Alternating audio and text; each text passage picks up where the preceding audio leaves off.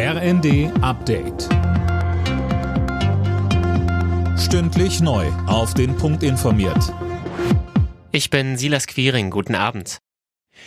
In Bayern haben Immobilienbesitzer nun weitere drei Monate Zeit, ihre Grundsteuererklärung abzugeben. Das hat das bayerische Kabinett am Vormittag beschlossen. In allen anderen Bundesländern ist nach der ersten Fristverlängerung heute Schluss. Schon jetzt gibt es viele Einsprüche. Dazu raten auch Steuerexperten.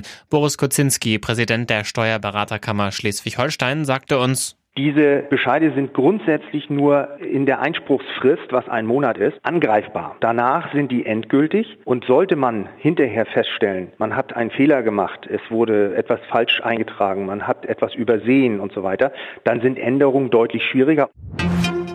Die Wahl zum Berliner Abgeordnetenhaus wird wiederholt. Das Bundesverfassungsgericht hat einen Eilantrag, der sich gegen die komplette Wahlwiederholung richtete, abgelehnt.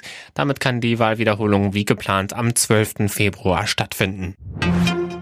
Die Corona-Pandemie hat auch ein paar positive Nebeneffekte. Weniger Kinder und Jugendliche sind wegen Alkoholmissbrauchs im Krankenhaus gelandet. Sönke Röhling, die Zahl ist im Jahr 2021 erneut deutlich gesunken. Ja, schon in 2020 gab es wegen der Lockdowns einen Rückgang und im zweiten Corona-Jahr ist die Zahl auf den tiefsten Stand seit 20 Jahren gesunken. 11.700 Kinder und Jugendliche zwischen 10 und 19 Jahren mussten stationär behandelt werden.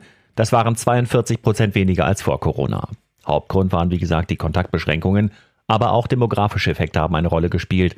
So ist die Zahl der Jugendlichen in der Altersgruppe seit 2001 um 19 Prozent zurückgegangen. In der EU ist im vergangenen Jahr erstmals mehr Strom aus Wind und Sonne produziert worden als aus Gas. Das zeigt eine Analyse einer gemeinnützigen Umweltdenkfabrik. Den höchsten Anteil am Ökostrom lieferte dabei Deutschland. Alle Nachrichten auf rnd.de